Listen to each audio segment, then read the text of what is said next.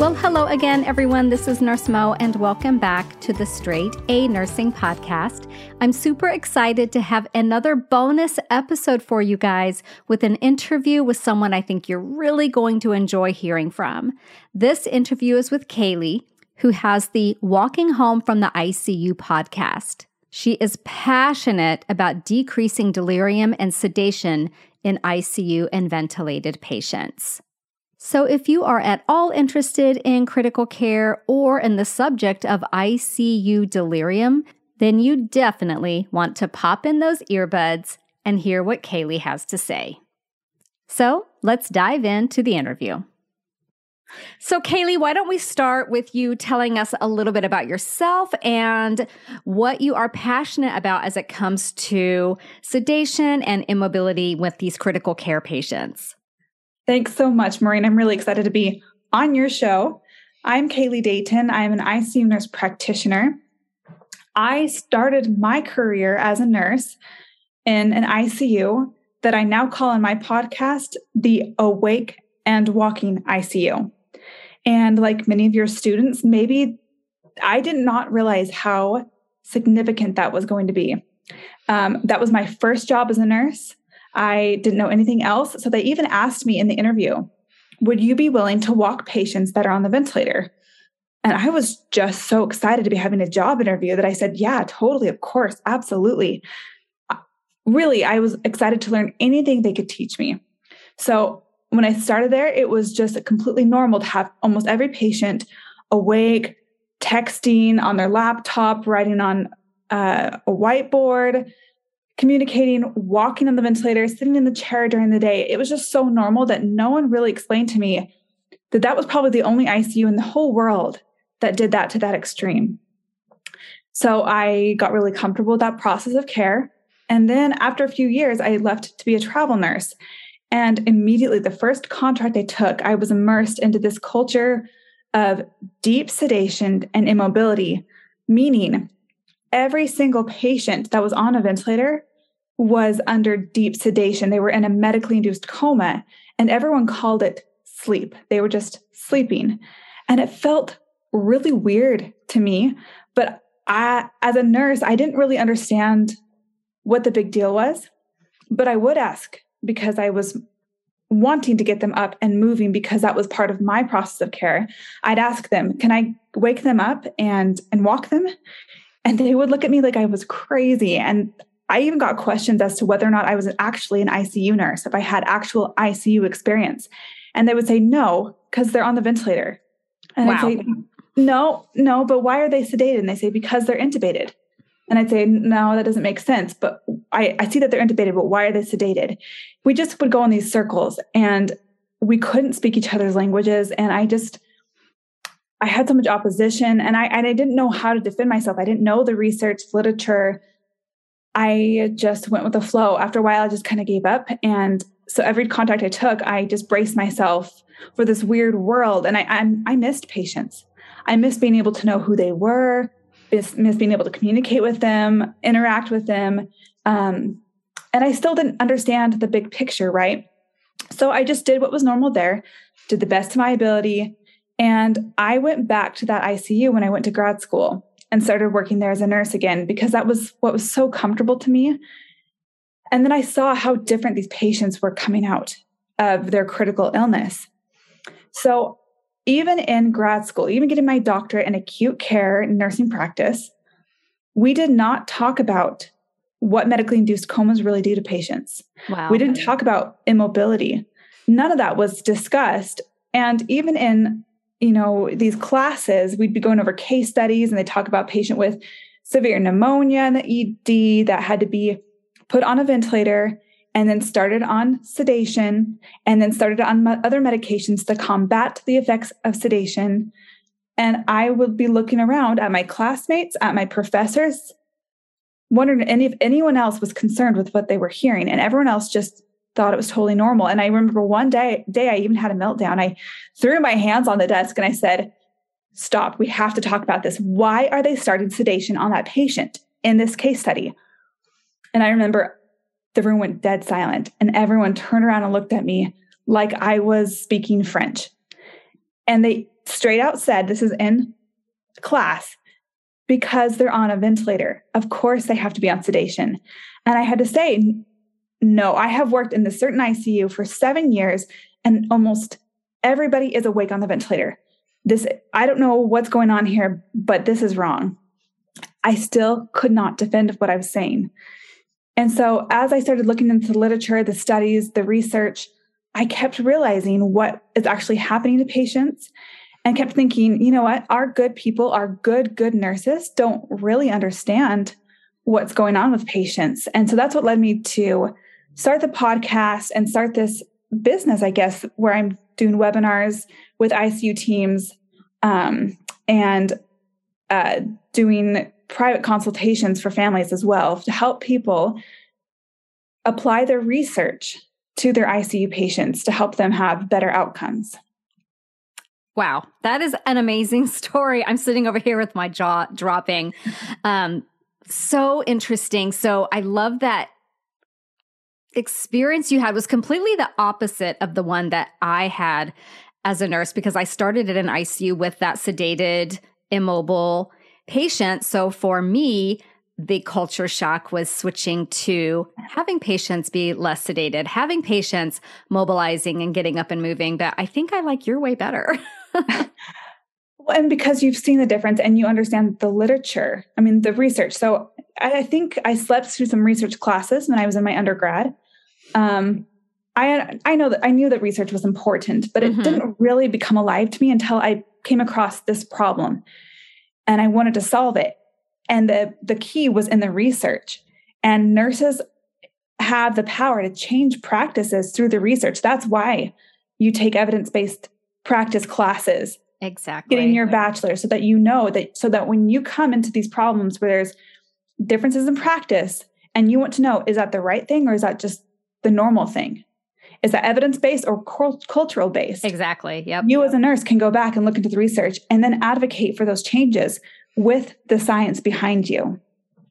I love that. I love that. So, looking at problems, right? I always tell the students that the nurse's role, I mean, essentially, if I had to sum it up in one sentence, it would be nurses see problems and they fix them. Like, that's my job. Mm-hmm. Um, and and a lot of students who might be new may not understand. So I would love it if you would talk a little bit about what's the big deal if someone's sedated? What's the big deal if they're quote sleeping or or just lying in bed for four or five days a week while they're on the ventilator? Why not just let them rest? That is a great question. And I think the answer is actually the key to changing the culture. The problems that we don't know as a culture, as an ICU community, as a nursing profession, we're not being taught, we're not being informed of what it's actually like for patients during and after their medically induced comas and what's happening to their brains and their bodies during that process. So we call sedation sleep. We tell family members, we tell each other that the patient's asleep, that we're giving a medication so that they sleep. Mm-hmm. But if you look into the research, if you look at what's happening to the brain activity through EEGs, the brain is extremely disrupted. So the brain activity does not resemble sleep. Those brains are not sleeping. So that's one of the problems is we deprive patients of sleep when we put them in medically induced comas. Mm-hmm. So I'm sure your nursing students can relate. They probably had some sleepless nights, some yeah. really sleep deprived moments in their lives, right? That's yes. nursing school.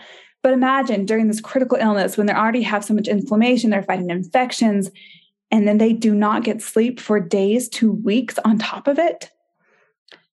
So that's likely one of the reasons that patients experience acute brain dysfunction or a brain injury, which is what we call delirium. Mm-hmm. So sedation causes delirium. And if your nursing students have been doing clinicals or their CNAs, they may have seen patients that are really confused.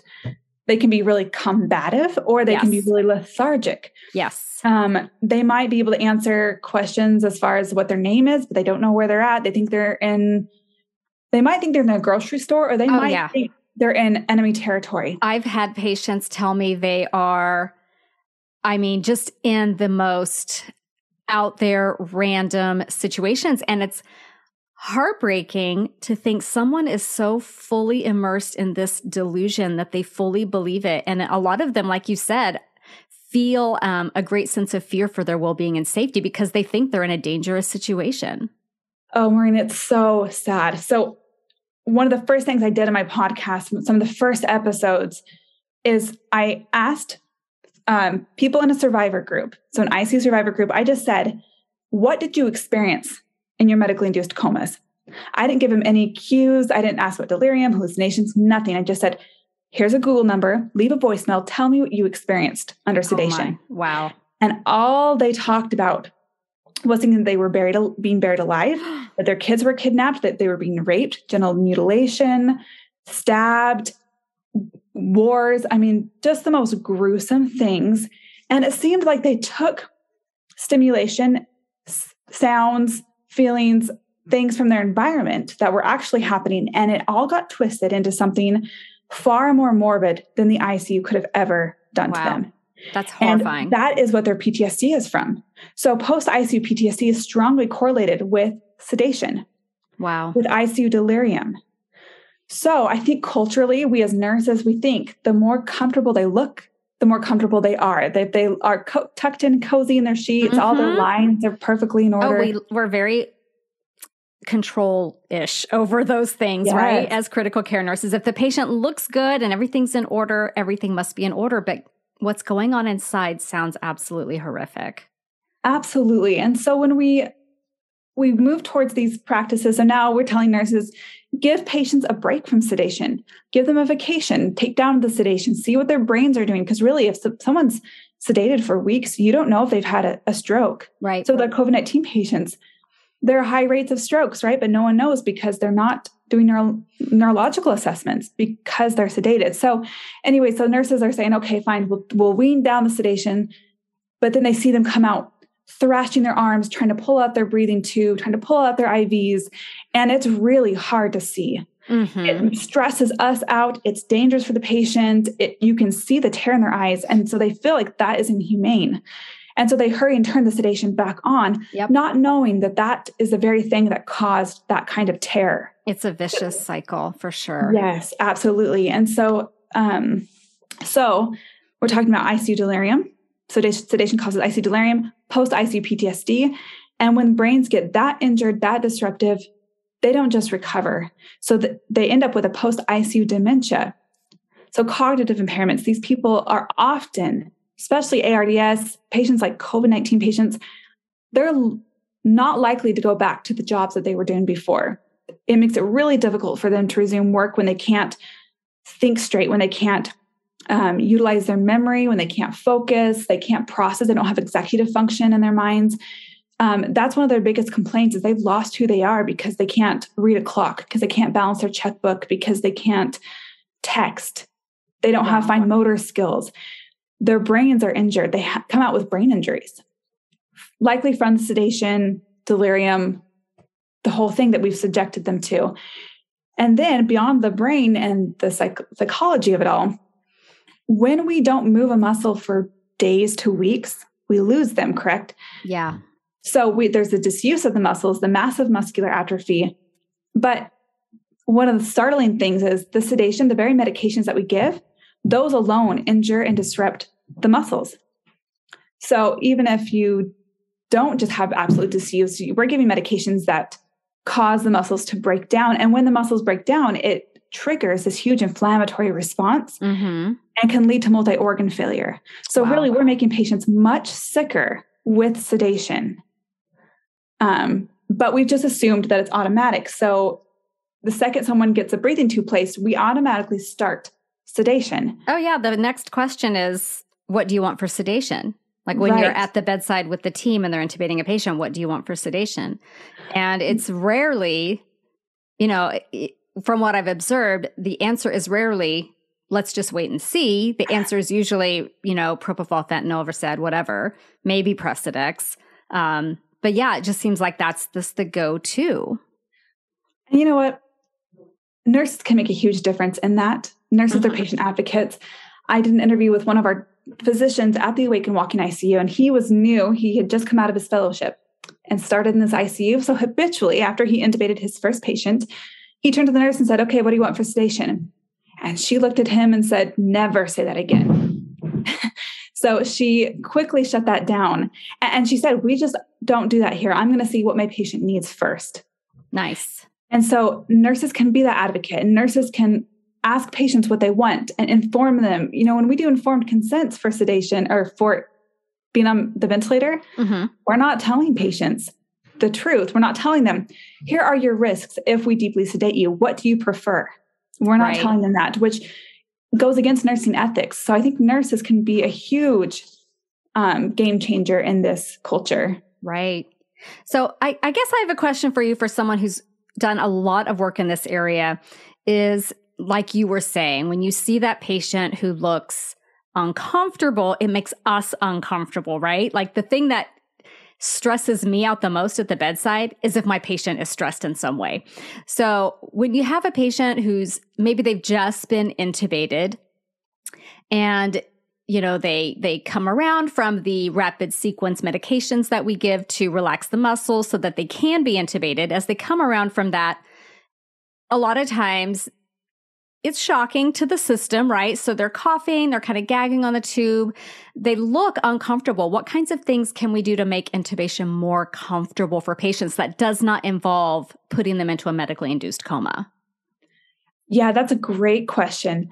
Um, and I think we have to recognize that when we automatically start sedation and we automatically give patients delirium, then when we try to wean back the sedation, and we unmask the delirium that we've created, mm-hmm. that's when we have massive a- uh, agitation. Yes.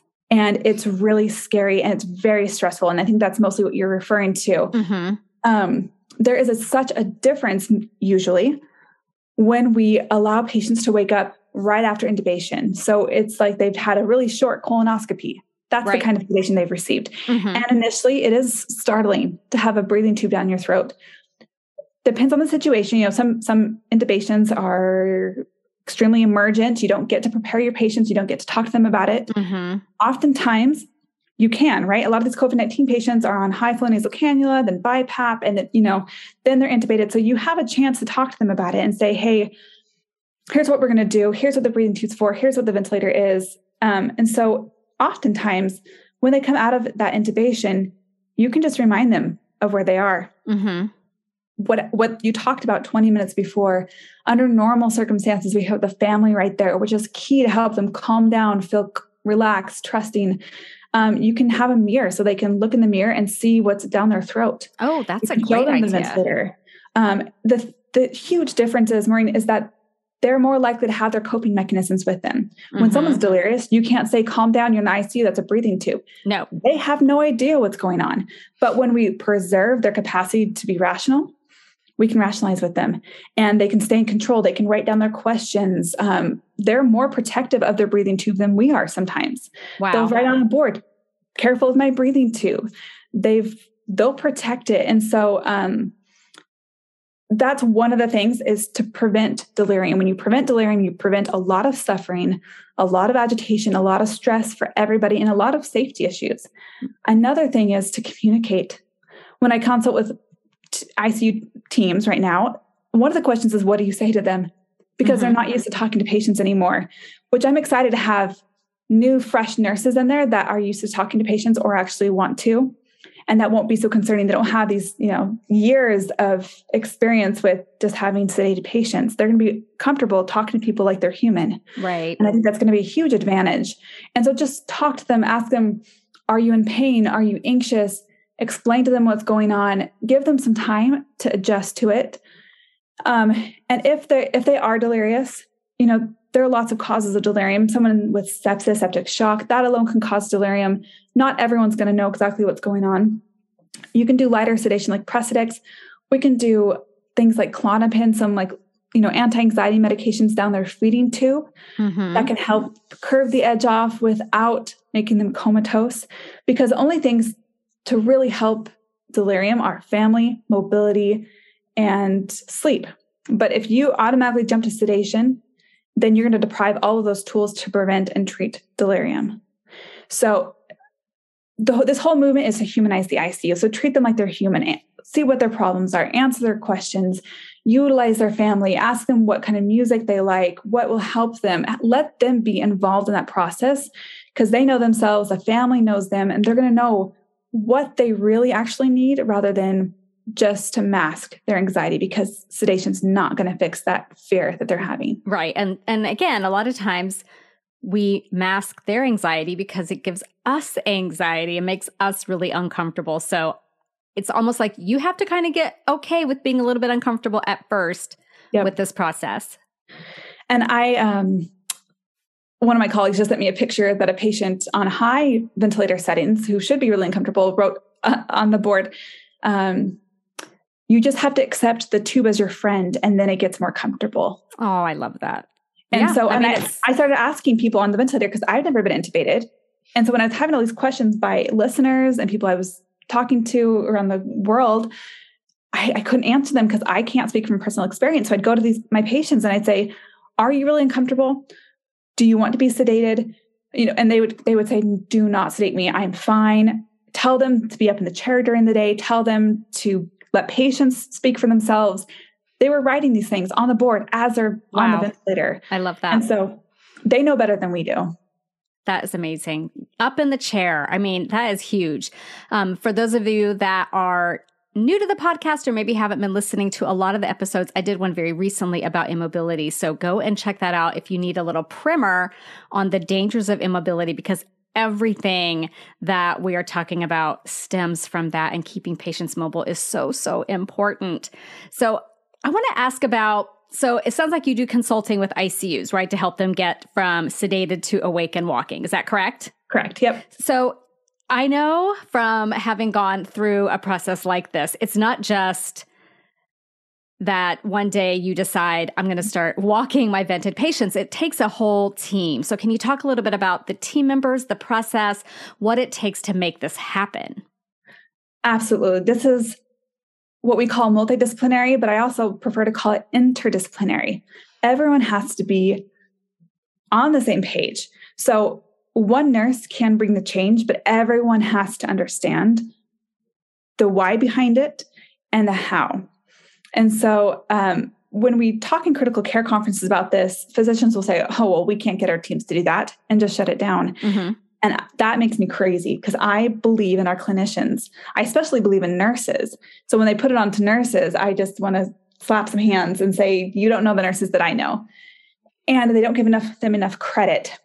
So with my consulting services, I'm finding so much more success when we pull in dietitians, respiratory therapists, occupational therapists, uh, physical therapists, pharmacists, MDs, NPs, PAs, and the nurses all together in one room because that is that is the team.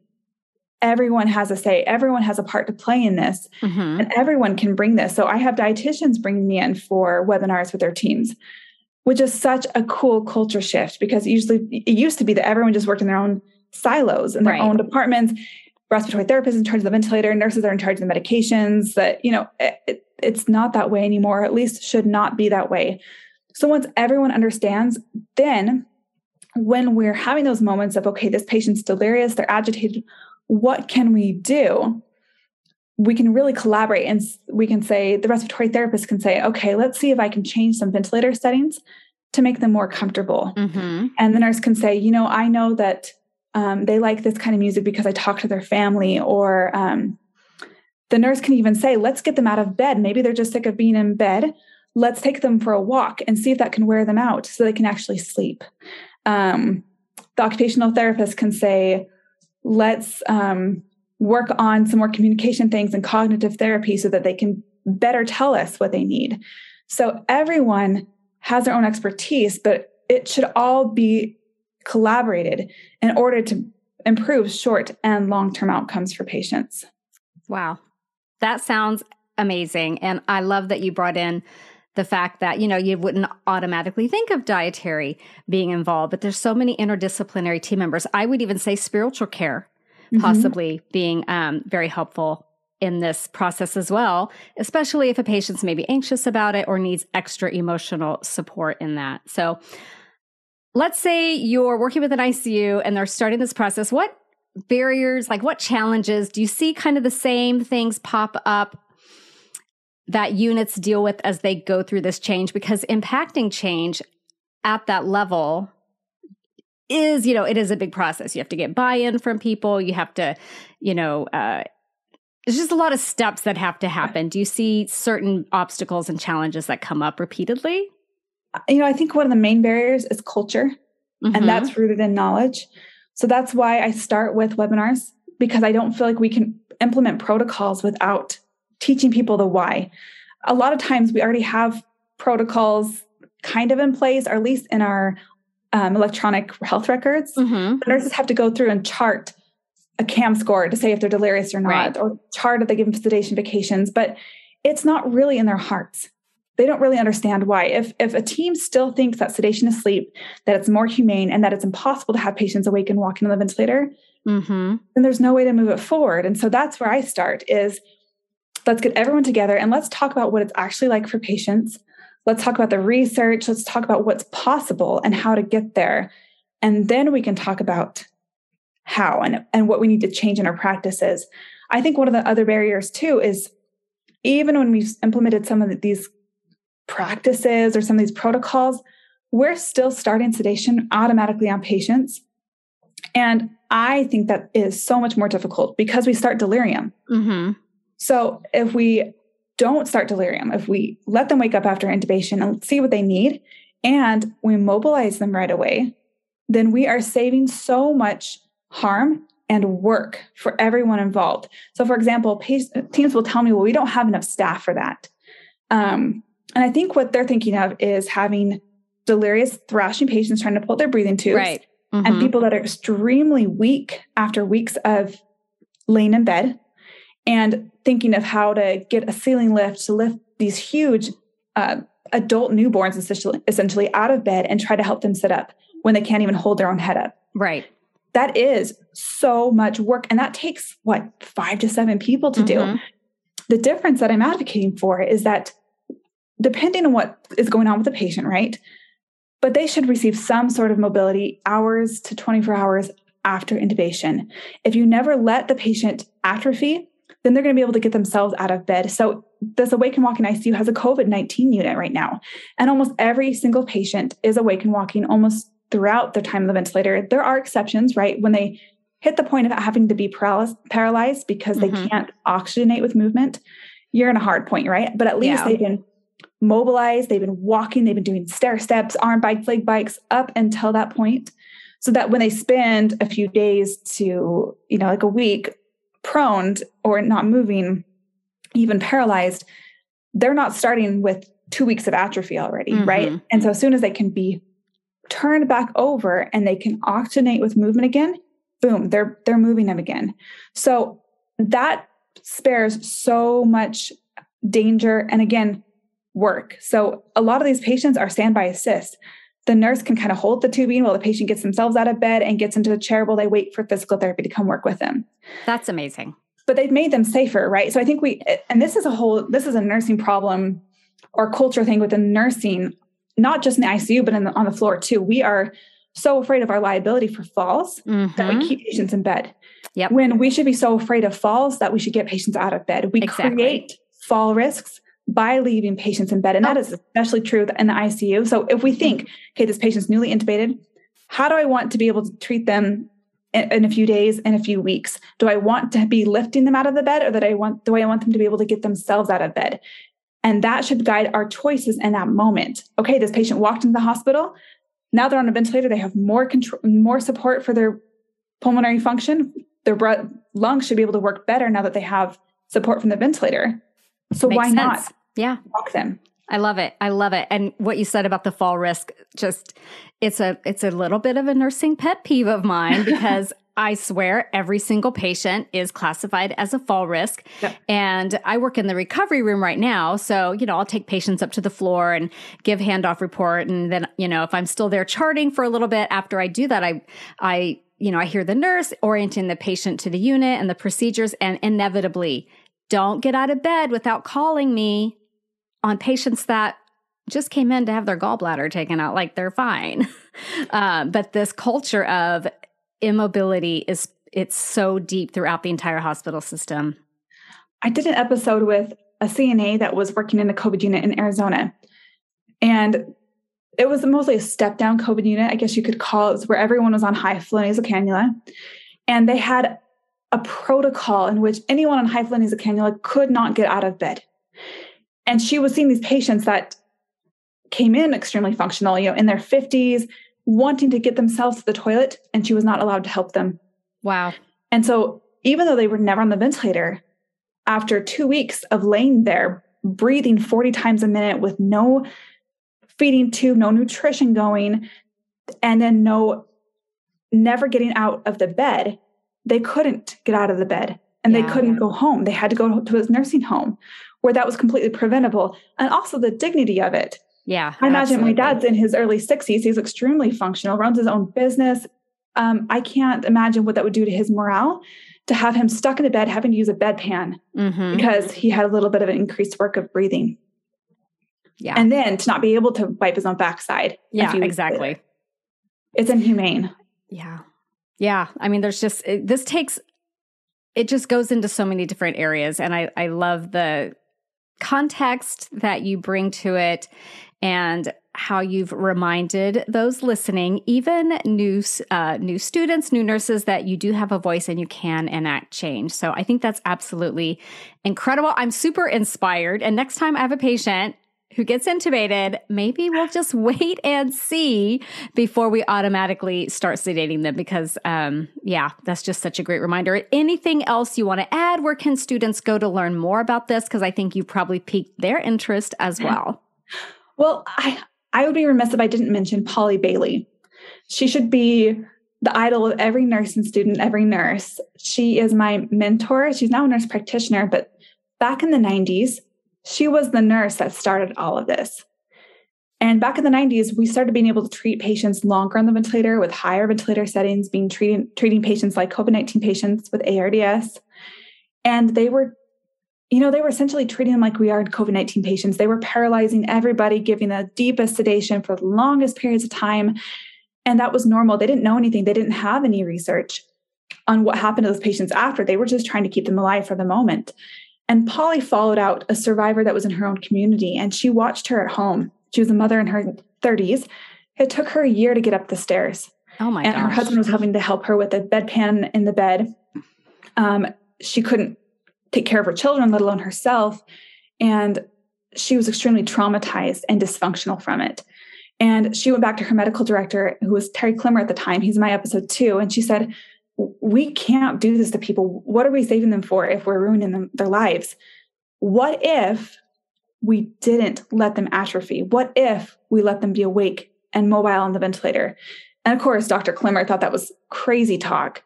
And yet he says that he trusted nursing instinct. He knew Polly was a good nurse and he knew she would keep her patients safe. So he let her experiment. And she found that it was possible that once they cleared out the delirium, patients could be calm and even mobile on the ventilator. Yet, this was a shock trauma ICU with seasoned ICU nurses that weren't going to have it. They did they were, did not believe in it and didn't want the culture change. And so they this hospital system started another hospital. And so they started a respiratory unit and Polly got to spearhead it as a nurse. And they hired nurses from nursing homes with clean slates they mm-hmm. taught them the rest of the ICU stuff, but they had no expectations for automatic medically induced comas. And they found, obviously, that when they were able to get people right away, right after intubation, to be awake and moving on the ventilator, everything was better. And so that's what they've continued throughout the decade. So they've been doing this for 25, almost 30 years. Wow. It's been an evolution, but it's been because of one nurse having instinct, trusting it, having the vision. And Polly Bailey was the first one to publish a study in 2007 showing that it was safe and feasible to walk patients on the mechanical ventilation during acute respiratory failure. So I know that nursing students feel like they have to go in and accept everything they're told when they go in there, but that's how we've gotten into this rut, is because we pass these myths, this misinformation down generation to generation between us as nurses. But new nurses are coming in with better tools to understand and utilize research. So I just want you to know it can be one nurse that puts the brakes on. that says this is not evidence based. I'm here to practice evidence based medicine. Let's collaborate to figure out how do we can change patient outcomes like it shows in the research. And if you want support, there's the podcast. My podcast is called Walking Home from the ICU. Contact me. We have a, a Facebook support group for I call them ICU revolutionists. There are people around the world that are trying to change cultures in their units, and they're doing amazing things. And they've been on episodes throughout the podcast. The podcast has many survivors, clinicians, researchers sharing all these these different elements of this process of care. Um, and I am happy to talk to anyone that that wants to bring the change, or any new graduates wondering how they can um, elevate the nursing profession. Fantastic. I love it. I love everything we talked about today. This was inspiring in so so many ways. So I will link to everything that you just mentioned so that people can find your podcast easily, find the Facebook group easily. And is there a website or anything that goes with it? Yeah, my website is under construction right now. Okay. So um, I will give you an email address. They're happy to. I'm happy to have them reach out. There's also a blog. So let okay. me give you the blog so that um, that's where I put all the links to all the research that Perfect. is referenced throughout okay. the podcast. All right. So we'll link all that for you guys so that you can get even more of this fantastic stuff. So I want to thank you so very much. Absolutely incredible. Thanks so much, Maureen. Appreciate it. So there you have it, you guys. If that piqued your interest in critical care, in ICU delirium, in increasing mobility in ventilated patients and not keeping them sedated all the time, I want you to go and check out her podcast, Walking Home from the ICU. Thanks so much for listening, and I will see you again soon. Bye for now. This podcast is brought to you by Straight A Nursing.